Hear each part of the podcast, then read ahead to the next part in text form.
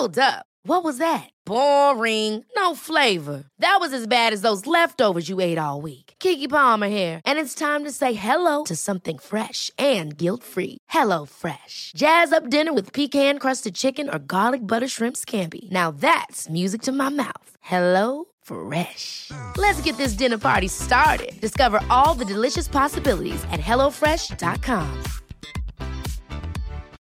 Life is full of what ifs. Some awesome, like what if AI could fold your laundry? And some, well, less awesome, like what if you have unexpected medical costs? United Healthcare can help get you covered with Health Protector Guard fixed indemnity insurance plans. They supplement your primary plan to help you manage out of pocket costs. No deductibles, no enrollment periods, and especially no more what ifs. Visit uh1.com to find the Health Protector Guard plan for you. There's never been a faster or easier way to start your weight loss journey than with PlushCare. PlushCare accepts most insurance plans and gives you online access to board-certified physicians who can prescribe FDA-approved weight loss medications like Wegovy and Zepbound for those who qualify.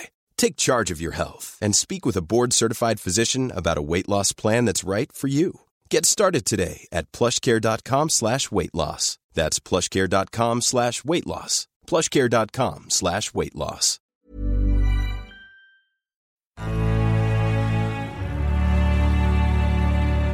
Action Park Media. Hi, I'm Ethan Suplee. Welcome to American Glutton. Outside of acting, my two favorite things to do are diet and eat. I have a very complicated relationship with food, and on this podcast, we're going to talk about all of it food as entertainment, food as sport, food as fuel.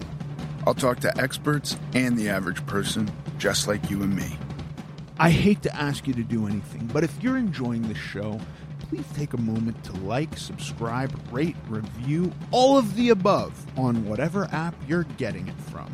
I'm very excited about our guest today Nike Master Trainer, GQ Fitness columnist, co founder of System of Service.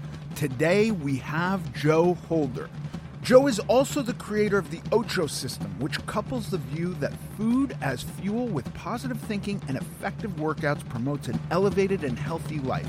You can find Joe on Instagram at Ocho System. Joe Holder, welcome to the American Glutton Podcast. Uh, thank you. E. Happy to be here, man. Um, yeah, it's, uh, I was it was crazy. Reached out. I definitely jumped at the chance. I definitely been been a big fan since being a kid. So happy to be here. I'm a big fan of yours too. I, I, I want to hear about. Uh, I want I want to talk to you about the Ocho system, and about how how it came to be and the principles of it. I think it's super valuable information to get out there. Yeah, yeah. Thank you. Um, I mean, yeah, it came to be. Uh, I played football in college, and it was a situation in which I was dealing with injuries. Um, it, Ocho kind of used to be my nickname, but then it kind of morphed into this saying of like, one can help others, others can help one. And I really just basically, when I hurt my ankle in college my sophomore year and it wasn't healing, you know, I went to University of Pennsylvania where I played. I had to figure out how to fix it, and I realized emotionally I was messed up, mentally I was messed up. I was just a wreck. I think anybody kind of at that age when they're dealing with a traumatic experience, um, and then it proceeds from there. So basically, it just started as an individual philosophy for betterment. So I was like, okay, I'm going to change the way I eat. I'm going to change the way I approach my training. I'm going to change mentally what I'm doing because I also want to succeed in the classroom. And then I realized my story started to resonate with other individuals, especially when I broke my leg, my other leg, my senior year at Penn. And I was like, I'm not going to wallow like I did before because I realized just how negative thought processes affect healing. And I was like, I'm going to come back in four weeks. And they're like, Joe, your leg's broken. There's no way you're going to be able to play again. I was able to come back. So then I realized that there has to be a way that hopefully we could shift the manner in which we approach our wellness that is individual to us, but also hopefully leads to a better life. So I kept kind of building with that after school. I, I, worked in food for a little bit. I worked for this company called Health Warrior. Um, recently got acquired by PepsiCo, but I was probably employee number four or five there. And this when chia seeds were like the thing. Like nobody knew about chia at the time. And um, one of the first companies to bring it over in a, in a meaningful way.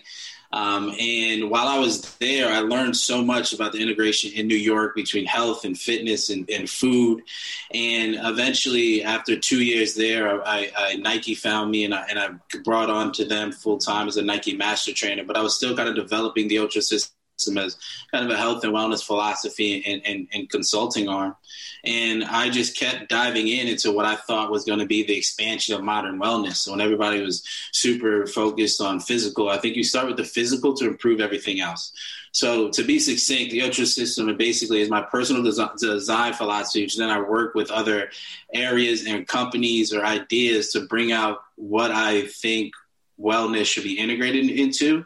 And eight areas is like physical, mental, social, um, intellectual, occupational, spiritual, um, environmental, and communal kind of civic. And I think, you know, whether you want to look at it from an Eastern philosophy standpoint, which is, you know, when you want to take care of your health and your chakras, the first thing you do is go for your root chakra, right? And that's your grounding chakra that's grounded through physical activity um, through the individual, then then gets more communal. Um, Western thought processes, I think, it's very easy to convince people to first start with their physical before they worry about everything else, right? And that's really what it stems from. I, I'm just super I just think wellness can be a collective action that first starts with the individual, and you know that's what that's what the Ocho system came from. It started with me, me trying to figure out my own shit, and then it became, you know, one can help others, others can help one, and I just think health or the right to health, especially you know in America, uh, should be achievable for everyone. Yeah, I mean it. It constantly baffles me that we get into a situation where you look at um, different kind of stages of economic strata, and you and you see that way over here, the like the the elites are constantly kind of moving, doing these tiny little things just to get incremental longevity and and then you look at the the mass population and it's like well we have uh,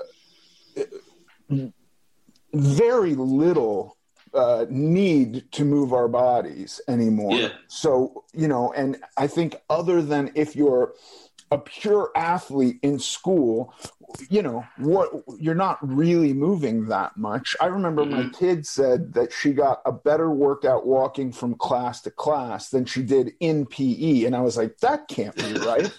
You know that doesn't make any sense to me but it was it was true. She wasn't on any sports team so she wasn't being pushed that hard which is I'm not I'm not uh, demonizing her school, but then we also have nutrition. So I, I love what you're talking about here of taking this like kind of really um, exterior point of view and looking at the whole ecosystem of like a person's life and trying to find some balance so there's harmony in the whole thing. That's awesome. Yeah, thank you. I mean, you hit on so much that makes sense. It's like one what are we half the time? What are we really talking about here, right? Like now we're in the anti-aging movement. You have these big companies that are trying to make the rich live longer. You have, you know, and God bless them, but you have, you know, whatever the bulletproof movement, all this stuff that is te- technically pushing the better, the ones that are already good to be better. And I think we're overlooking key aspects because when you are well off, it really comes down to you as the individual. I call it the apathy of the affluent. If you for the most part, have the means and you're not taking care of yourself, you got to look yourself in the mirror. But then we think that applies to people that don't have the relative means or the ability, right? So to that, that's like the inequality of inequity. It's like very hard for somebody to overcome inertia or social determinants if they are set up in environments that make it so difficult to do so. And I think we need to have an honest conversation about who's being left behind um, in these in these arenas and, and to understand that you know whatever the bootstrap myth, Horatio Alger myth, like it's bigger than just pulling people up by their bootstraps. It's like we should set up environments for best success. Like the, whether kids, you know, in New York, right, recently, talking about food, they, they did a little bit of a study where they realized that the, the kids who they were feeding, because kids were hungry, didn't have access to food, test scores went up just because kids could eat, right? like, can we just allow kids to fucking eat? You know what I mean? And then the kid can't eat. So then you want to blame the kid, whether it be, I don't care if it's a white kid, black kid, Hispanic kid, poor kid. It's really a class thing. You end up blaming the poor kid. You're like, oh, they're just, they're, they're it's just innate that they're not as good. It's like, the kid is hungry. it's like, can we just, you know, but. Yeah, I mean, listen, even today, I, I have organized my life to avoid hunger at all costs. I don't want to get hungry because I make bad decisions when I'm hungry. You, yeah. if I wait to, and and and and I'm not knocking the intermittent fast people. That's another. You, if if you figured out eating in a small window, by all means, if that's working for you, I'm happy. For me, when I get too hungry, I make bad decisions. And this is like, I'm talking about life decisions, not just associated with food. Like, I don't think it's coherently. Of course, a kid who's going in to study a textbook who's hungry or malnourished or whatever it is is not going to be as successful as a kid who's got the right food requirements. I mean, this is not rocket science. Yeah, I mean, you're hitting on something. You know, uh, Journal of American Medicine Association just recently put out an article about the need to look at nutrition security instead of just food security. So these kids just don't need calories; they also need the proper nutrition. And when you talk about setting up, you know, your food system personally for you, you know, as, as from what I've seen and you know interviews and things like that, it was it's basically you create a design that removes either temptation or the ability for you to slip up right? So you prepare your food a day or two in advance. You have those things that are necessary uh, because you also have the ability for time, right? So if you do have the time, able to set it up, you basically create instigation habits that then you don't have to rely on willpower. And that's what I'm a big, big believer in. The more you can remove willpower, the, the better. So if whatever doing that works, intermittent fasting works, key whatever a ketosis diet works, a low net carb diet, a vegan diet, a carnivore diet. I got logged on Twitter every day, and it just seems like half these people just argue. Just just they wake up to argue, whether it's you know the carnivore MD or whether you got I don't know. There's a lot of people right now on Twitter that just think their thing is the best. Um, so, but my deal is, is like why are we not easily assimilating this into daily life past just postulating and propagating, you know? So that's why I respect what you do, Eve, because at the end of the day, you're honest about it. You had some hard decisions and hard conversations. You decided to make a change, but you're not saying, look at me. If I can do it, you can do it too. You're saying, I did it. This is possibly how you could do it too. But guess what? The game's kind of fucked up. So like, let's really understand that. Yeah, and and I like when you talk about quantitative versus qualitative data because what what what I'm hearing in a lot of this and what I I utterly agree with is we talk about bootstraps and stuff. That's fine. If you don't know what to do, what what you know okay if you don't know where your bootstraps are or you know we're talking about something that isn't quite as literal as putting our shoes on or pulling up our pants right? We're talking about constant decisions every day that we have to make and we're trying to design them towards some ideal of health when there's so much conflicting data out there. So you have this sea, just an overwhelming sea of data. And if you're a kid and you're going to school and the food that's available is Taco Bell, and look, I'll eat Taco Bell occasionally. I'm not saying that Taco Bell is the devil. I'm not saying they're evil or anything like that. It can be delicious. But if that's what you're eating every day, and they've got scientists working to maximize flavor. Literally lab coat wearing scientists to go like how do we get kids coming back here and being customers for life right? How do we beat that?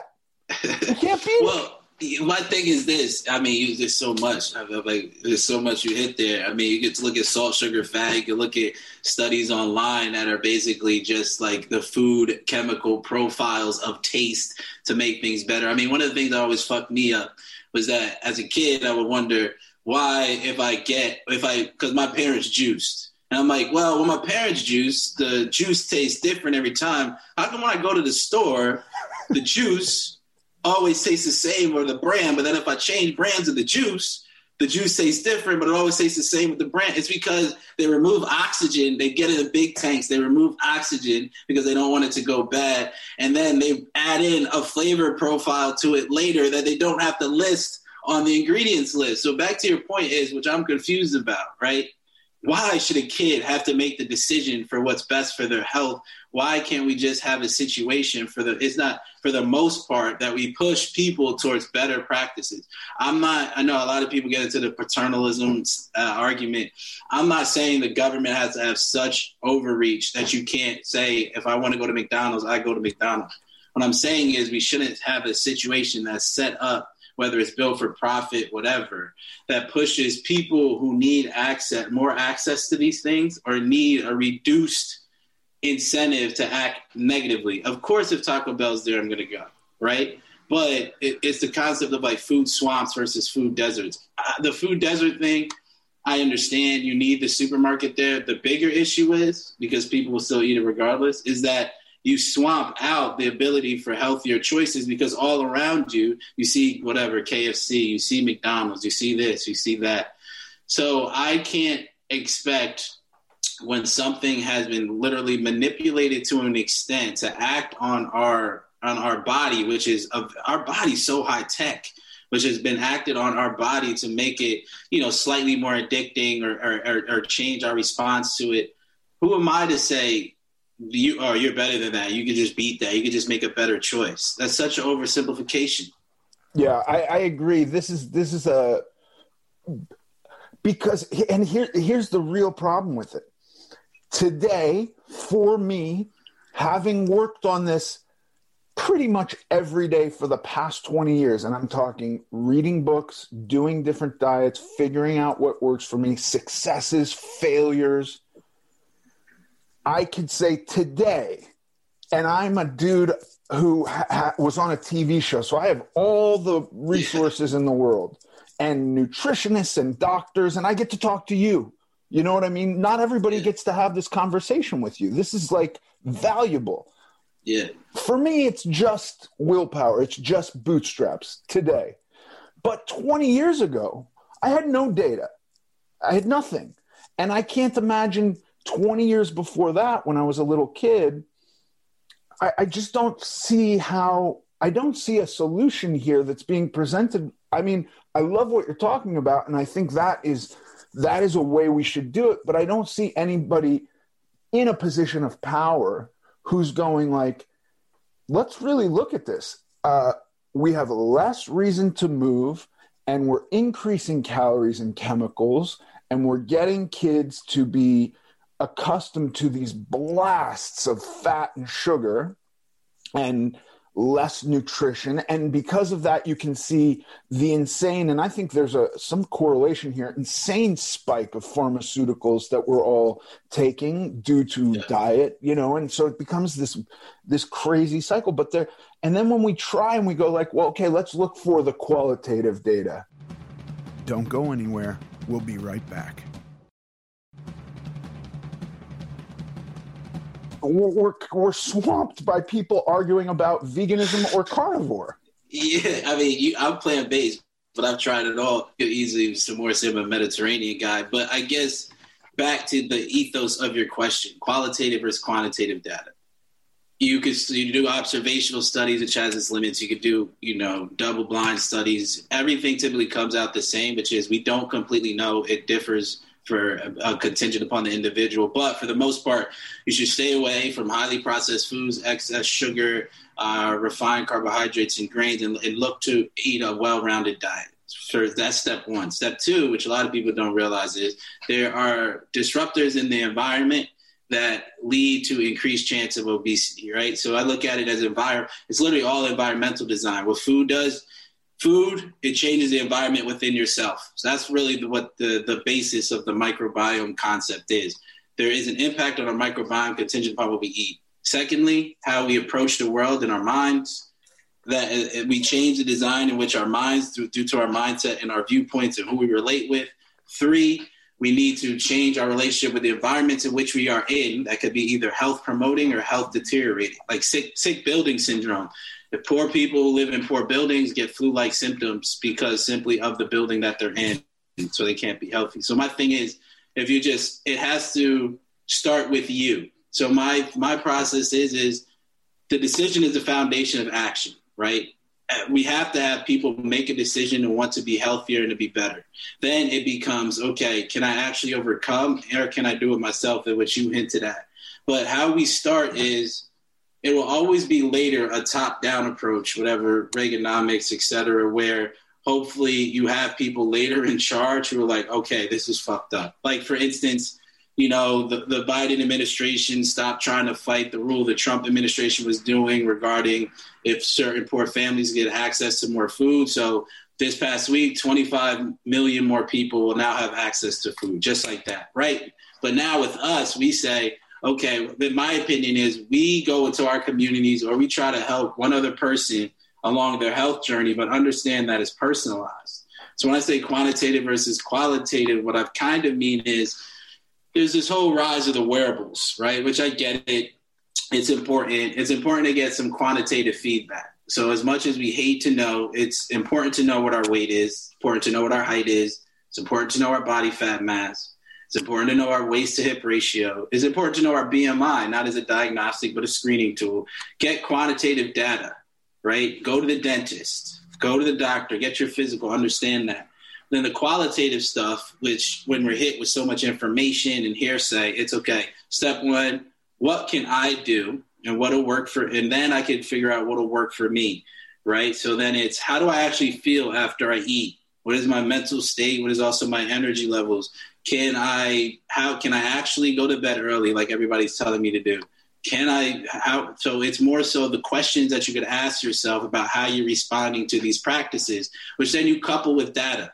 So before you, before you worry about food sensitivities, just ask yourself after you eat something, how do I feel? Right. And then once you get better at that, then go to the doctor and figure all that stuff out. Before you before you try to worry about your HRV, just simply when you wake up in the morning, just say, Am I tired? Am I energized? What did I do yesterday? What's, you know? So I think we get so overwhelmed because everybody's a little bit different, but then we forget to look within ourselves and really check in with ourselves daily about how we're responding to certain things and then realize we have more power.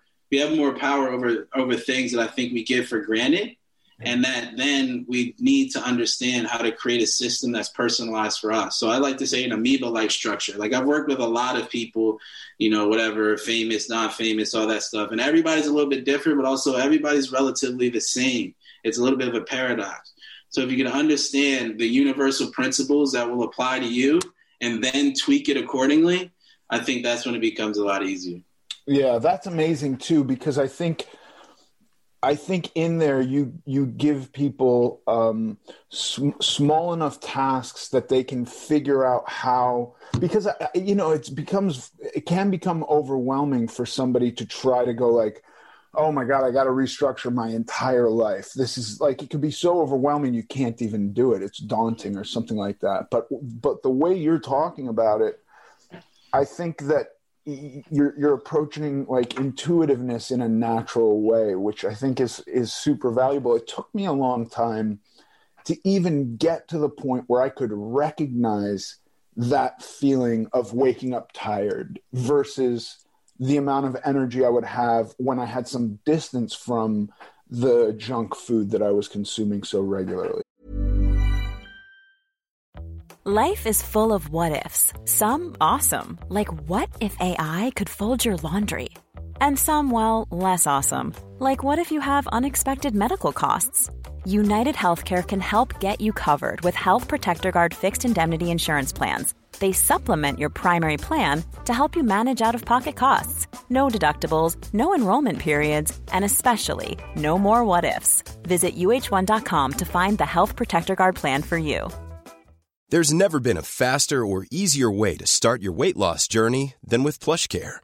PlushCare accepts most insurance plans and gives you online access to board-certified physicians who can prescribe FDA-approved weight loss medications like Wegovy and Zepbound for those who qualify. Take charge of your health and speak with a board-certified physician about a weight loss plan that's right for you. Get started today at plushcare.com slash weight loss. That's plushcare.com slash weight loss. plushcare.com slash weight loss. Quality sleep is essential. That's why the Sleep Number Smart Bed is designed for your ever evolving sleep needs. Need a bed that's firmer or softer on either side? Helps you sleep at a comfortable temperature? Sleep Number Smart Beds let you individualize your comfort so you sleep better together. JD Power ranks Sleep Number number 1 in customer satisfaction with mattresses purchased in-store. And now, save 50% on the Sleep Number limited edition Smart Bed for a limited time. For JD Power 2023 award information, visit jdpower.com/awards. Only at a Sleep Number store or sleepnumber.com.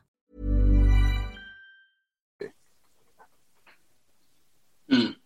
Yeah, I'd be interested to hear like how you responded to that because I think what a lot of people run into, I call it the shitty food paradox. It's like when you eat bad food, it won't kill you immediately. You need a lot of it, and then when you eat healthy, it won't like cure you or help you immediately. You might actually initially feel kind of bad because your body's really not used to it. So what I'm always intrigued with, or what people need to realize is, is like there's an orientation hump in the same way when you first go to school and start to study a little bit hard you kind of might get frustrated. It's the same with these new practices. But um, me personally i always advocate i'm a big fan of like bj fogg you know like tiny habits. I think you start small. Yeah. so for me you know for like especially during quarantine or just for really my whole life it was if i control my mornings i have a whole better day. So instead of thinking oh how am i going to have a good day? I'm like I'm just going to focus on the first hour or two of my day and figure out, you know, for me, that's focusing on digestion, that's focusing on my mind, that's getting a little movement.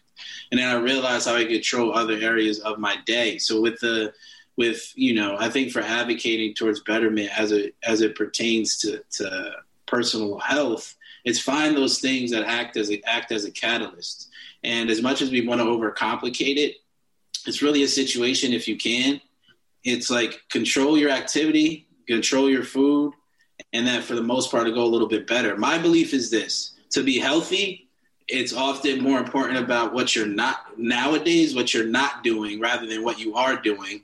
If you have excessive, whatever, performance or aesthetic goals, if you really want to put on a lot of muscle, you want to be a great runner, that, that type of thing, that one's really more about what you do. You have to add, you have to add extra. You have to get those extra gym sessions in, those extra miles.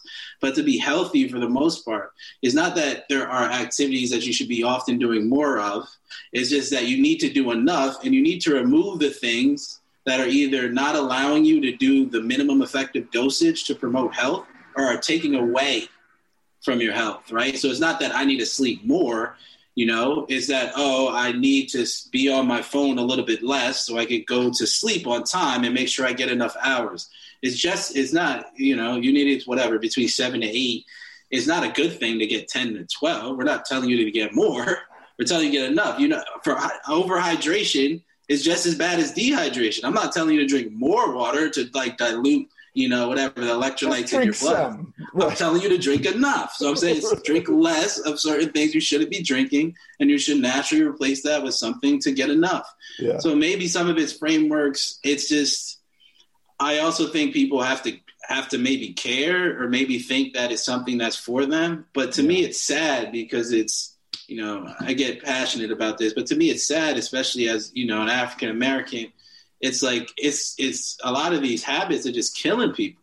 It, it- like people are dying, or people aren't living. I think a full fledged life, and that's just messed up.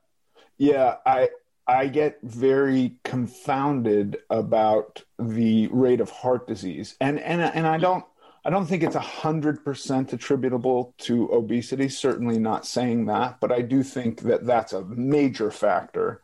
Um, and so when we look at like uh, the the way you know, honestly, cigarettes got um, a surgeon general's warning on the on the package long before the companies admitted like we know these are not good for you. We have a ton of evidence we've been suppressing right?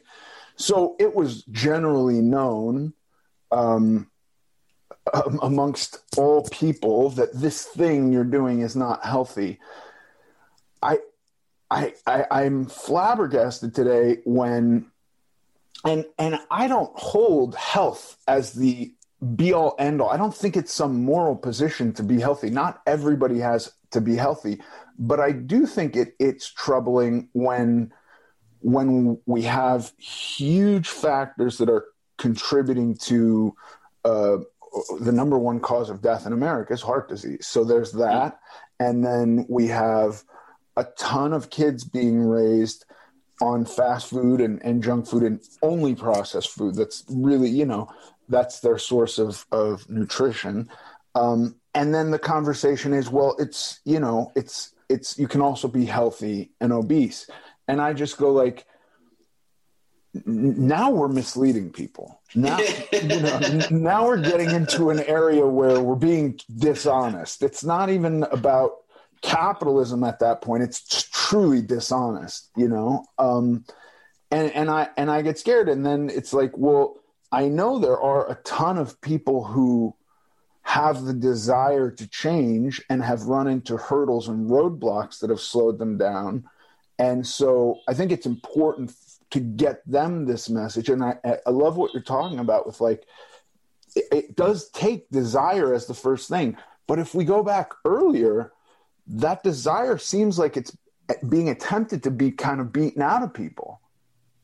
Yeah, I mean, you hit on so many so many good things. I mean, it's like step one, I think, is kind of being honest. When you say, I don't believe, that's a fascinating concept. I don't believe that there's an innate morality associated with being healthy.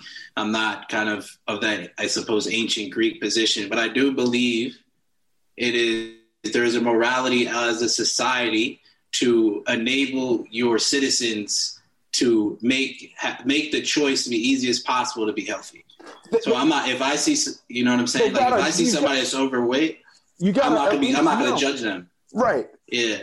But you you. But I think the, the U.S. as a republic needs to take a moral stand and say we should do whatever is necessary to make our society healthy. I mean, there's there's so much there. If if if the point of the government is the protection of its people, I, I, I, feel like we're, we're we are definitely getting into territory where it's like you're working against us here. What's, what's you know what I mean? Which which I, I, don't necessarily know that they aren't typically working against us. So I, so I, I I don't know what to say about that. But but but yeah, and so it comes down to guys like you and me. And again, I go like man, if my wife came home today and said, you can start smoking again, I might start smoking again. I'm not saying I would because I, I could I could see it hindering my performance in the gym and having all these other problems, and then I get the smokers off. So so maybe I don't, but I see people smoking today and I get a little jealous. And I'm like, I bet he's really enjoying that cigarette. Now, there's nobody who's convincing themselves today that smoking is healthy. But we yeah. did, I, I have like posters of guys from like the first and second iterations of the Tour de France, and those dudes would smoke cigarettes before they'd go up the mountain because they thought it opened their lungs. Yeah, yeah. You got you had doctors endorsing it. You had NFL quarterbacks at halftime smoking. I mean, you bring up some interesting propositions, especially as somebody who you know used to be overweight or obese. I don't really believe you could be, for the most part, unless you take into certain components, obese and healthy. You can be overweight and healthy because a lot of that has some culture issues and some screening issues and ethnic issues. But uh, and in the same way, you could be skinny and unhealthy if you're not taking care of yourself appropriately.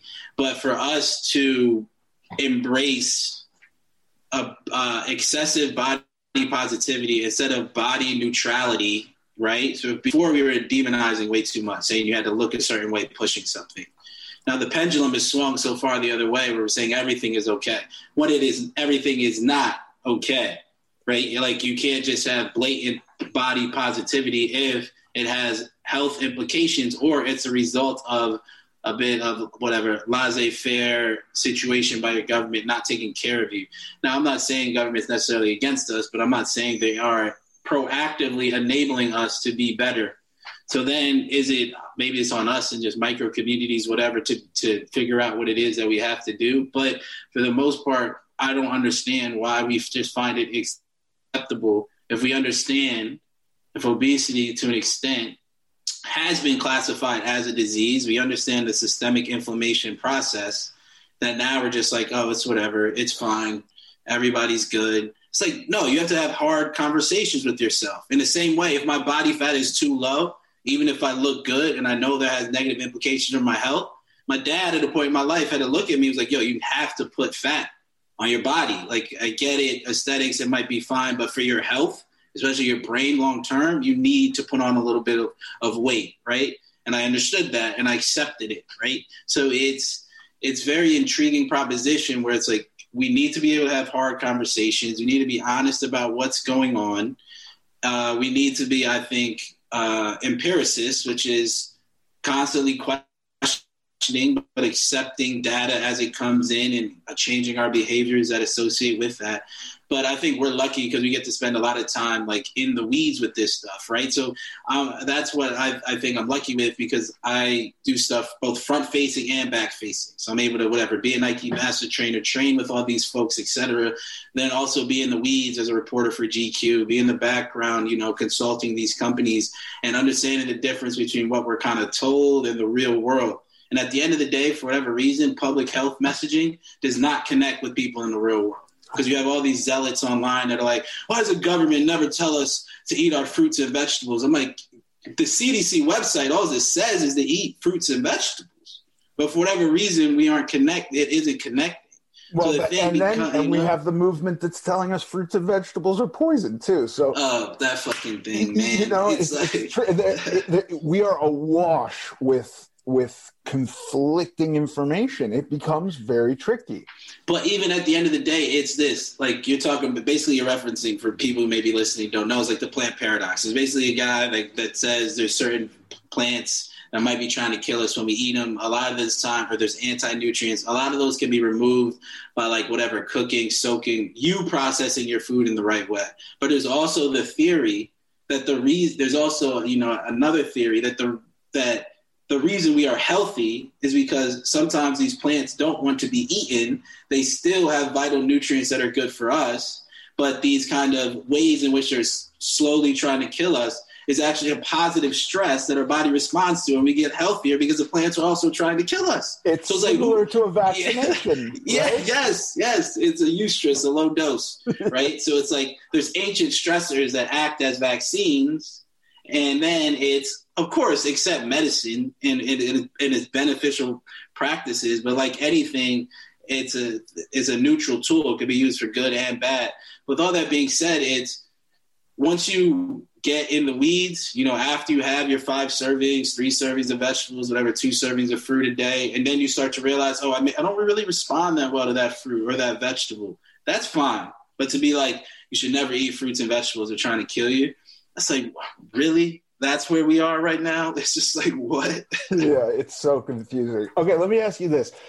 Yeah. I, I, personally, and and and simply because I've done it a couple of times, and it was um, s- basically impossible to sustain, and so I then wound up ten steps earlier than where I started. So, I, and and again, if it works for somebody, I say go for it. But I don't really advocate exercise as weight loss for weight loss. I, I do think people should be having some minimum of movement of their body every day. And because um, there's so much less uh, literal or practical reasons to do that innately that it requires exercise. So I'm not saying don't exercise but but uh, and I'm talking about extremes where I uh, rode a bicycle for eight hours a day for two years Jeez. straight, six days a week, in an effort to lose weight. And then the minute I stopped riding my bicycle, I gained weight. And mm-hmm. and so, but I do think for for the amount of people that are out there that are truly sedentary, do you have any recommendations about beginning what what somebody should do? Somebody who doesn't really move who's like walking to a car or you know walking from their tv to their fridge where should they start to get movement in yeah i mean it's a great concept you bring up i mean basically i think people what people fail to realize that research typically shows uh, exercise is health promoting and it's good for weight management. Yeah. For weight loss, you really have to take other things in consideration because for the most part, exercise isn't really going to burn for most people 20% of your daily caloric expenditure, right? What you really need to look at is what they call NEAT, which is non-exercise activity thermogenesis. Basically, how many calories are you burning or you're moving throughout the day that is outside of exercise? And then exercise helps basically um, your underlying structures and helps you say process food better. It's a health promoting activity.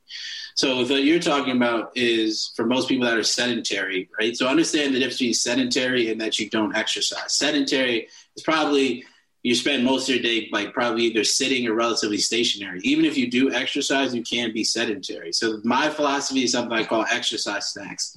I remember back in 2012, I was super inspired by this study that they looked at helping control blood sugar in diabetic patients. They saw if they broke up movement throughout the day instead of one say 40 minute session. They did two 20 minute sessions. It helped improve blood sugar. And then research continuously has shown that small movement throughout the day typically can help improve health. Um, so if you my thought is this especially if you're working from home or you have more control of your mornings or your evenings 10 to 20 minutes of activity per day will go a very long way. Think of you you're, you're an athlete for the sport of life right? It's not tennis. It's not football. You don't need, you know, you don't need to be jacked. I almost made remember the Titans joke there, but I won't. I was, it was no, it's a hood classic, you know. Everybody, it's a hood classic. But you can get away with ten to twenty minutes of movement a day. So the thing is, when you stand up and you're just, you know, you're in the kitchen for a little bit, get a set of air squats in, get some nice easy stretches in, you know, do 30 seconds of high knees, some jumping jacks. Even when you're sitting, you know, there's little posture activities that you can do. So to keep it succinct, it's think about three times a day doing little exercise circuits for five to 10 minutes. And it'll totally change, right? Maybe you could go outside at lunchtime, go for a walk, get some sun, you know, help improve your circadian rhythms, you know, get vitamin D, get breath in. But it's also just life. It's also the thought process in which I want everybody to realize is that sometimes it takes the joy out of all these things because we tell you it needs to be regimented because you, you have to do it for health. My thing is, how about you just do it for you? How about you say to yourself, I am not, maybe I'm not on this earth just to work all the time and then do nothing else maybe I want to bring joy back into my life. Maybe I want to eat a little bit healthier, not because the doctor's telling me, but because it could be a joyous activity with my family. Maybe I want to start moving my body, not because I know I need to move my body, but I get some joy or happiness through this activity that will uh, then, of course, help make me, you know, feel a little bit better. But start small. Exercise snacks really are game changing. You know, I think we're all busy. I can't work out as much as I, I, would like to, but I say to myself, I'm going to take, you know, 20 minutes in the morning for light stretching, cardiovascular activity. 20 minutes later in the day, maybe I'll try to do some strength work or, you know, run a 5K. But I don't try to make it this, you know, over overwhelming experience that really isn't attainable or consistent. Yeah, well, yeah. That I mean that that that's that's really important. Um, when I hear about people like I got to kill myself in the gym every day, or you know, for me, I just go like I, I've done that. I've killed myself in the gym. You can't do it forever. You, you break something, you hurt something, you can't. Then you're out. Then getting back is tough. Um, and and I will say to back up what you're what you're talking about.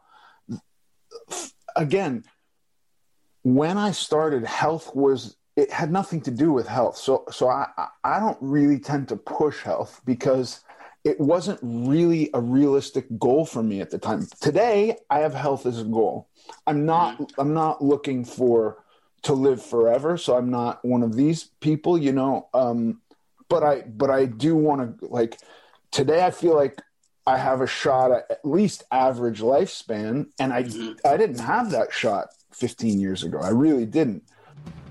Don't go anywhere. We'll be right back. So that's important to me. Uh, but I think there's just a lot of people who are getting up every day and, and like just sick of it. And that's what I can relate to because that was my experience too. And for them, I, I, I would I would utterly back up what you're saying and just say like it can be hard for me today to do something like what you're talking about. the thing that keeps me coming back to it is I know from, you know, doing something like that for the past few thousand days in a row that I'll feel better after. So Yeah. even if I go into it and it's like whatever mental fog is slowing me down and going, no, stay in bed, just sit and watch TV, don't do anything, just go go to work and don't exercise. I know I'm going to feel so much better after and that's what gets me motivated. It's that feeling of good. So it is utterly for myself. I really really think I love the idea of exercise snacks. I mean, half the time when I was eating not the way I'm eating today, I would eat out of boredom. It was just like I'm bored, so I'm going to eat. And the idea of swapping that for a healthy habit of like just stand up and sit down on the couch, uh, you know, for a few minutes. That's awesome. Yeah, yeah, I think it goes a long way, and I think what a lot of people have to realize is, like in the heart of hearts, even even for me, you know, I'm lucky to be in shape, but I have those days or those mornings where I'm like, fuck, I don't want to, you know, I've dealt with my, my own mental, you know, issues, where I'm, I'm like, I don't want to do anything, I don't want to move, I don't want to. For me, it's not eating, which is often just as bad. I'm like, I don't want to eat, I don't want to do anything. Then it's just like, okay, it's kind of like one foot in front of the other. It's like, okay, it's like you kind of just walk the voice out the door. It's like, all right, you don't have to worry about what you're going to eat later, but how about we just jump rope for five minutes? Like, so, you know, I might be a little bit, you know, my appetite's where it needs to be, whether I don't get voracious or maybe I just want to eat. And then it's like, okay, then you eat. And it's like, and you just take it a kind of a step at a time. So with that being, what you're hinting at is, I don't know. It's like not, not thinking that everything has to be achieved at once, but it's also this it, you can turn micro failures into bigger wins, right? So never think of it as a longitudinal approach. If you lose one day, that doesn't mean you have to lose tomorrow. And if you win today, it makes it a little bit easier to win tomorrow. Failures only mess you up if they add up, right? So just don't let it add up. So the thing is, just never have three bad days in a row. If you never have three bad days in a row, you'll be okay. But remember, it's okay to have a bad day. Yeah. That's beautiful, Joe. Joe, thank you so much. I really appreciate your time, and, and I really think what you're doing is important. So thank you. Yeah, man. Thank you. I, I really do appreciate it as well. Yeah, I look forward to doing this again sometime. All right, brother. Peace, man. And now for the Q&A. Here is a question from Robert. Hi Robert.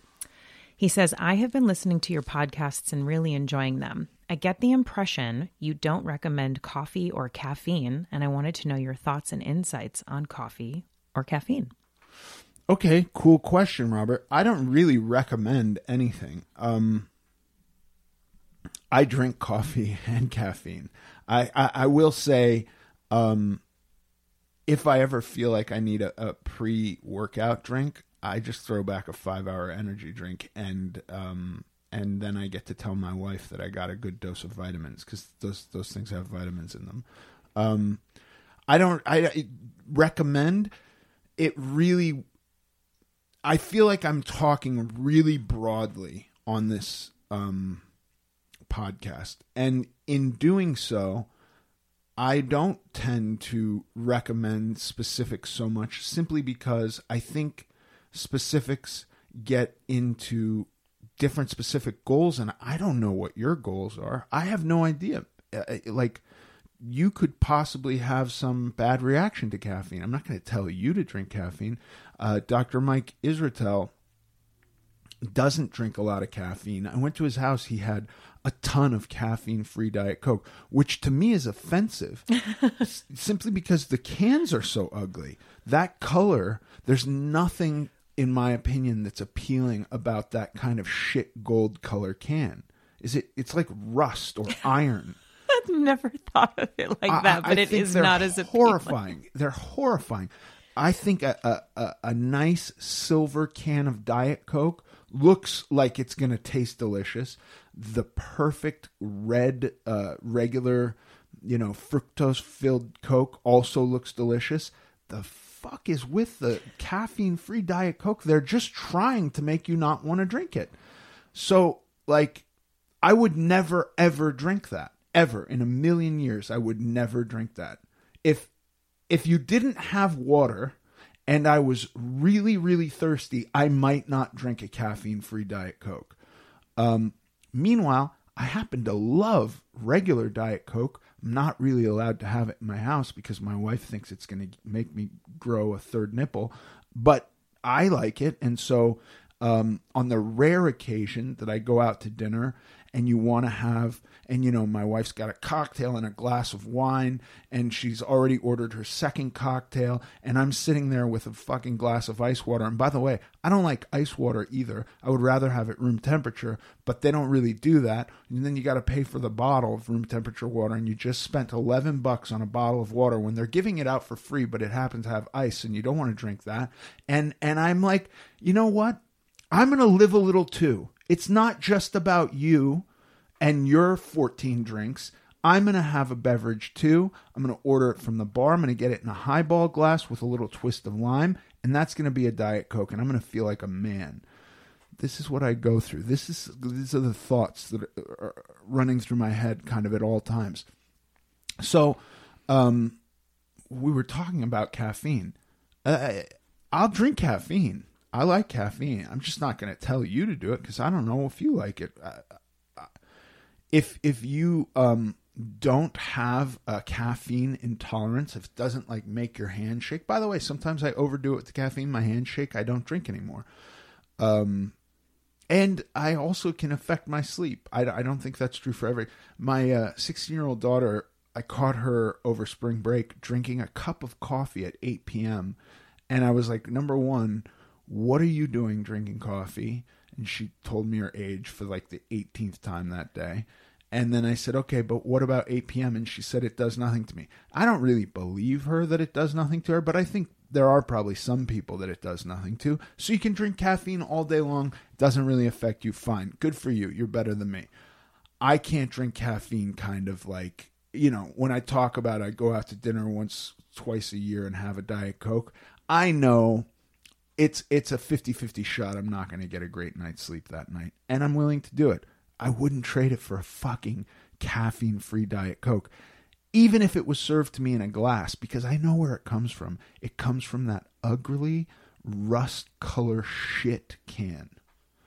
So yeah, I don't know. I don't recommend caffeine, but I certainly drink it.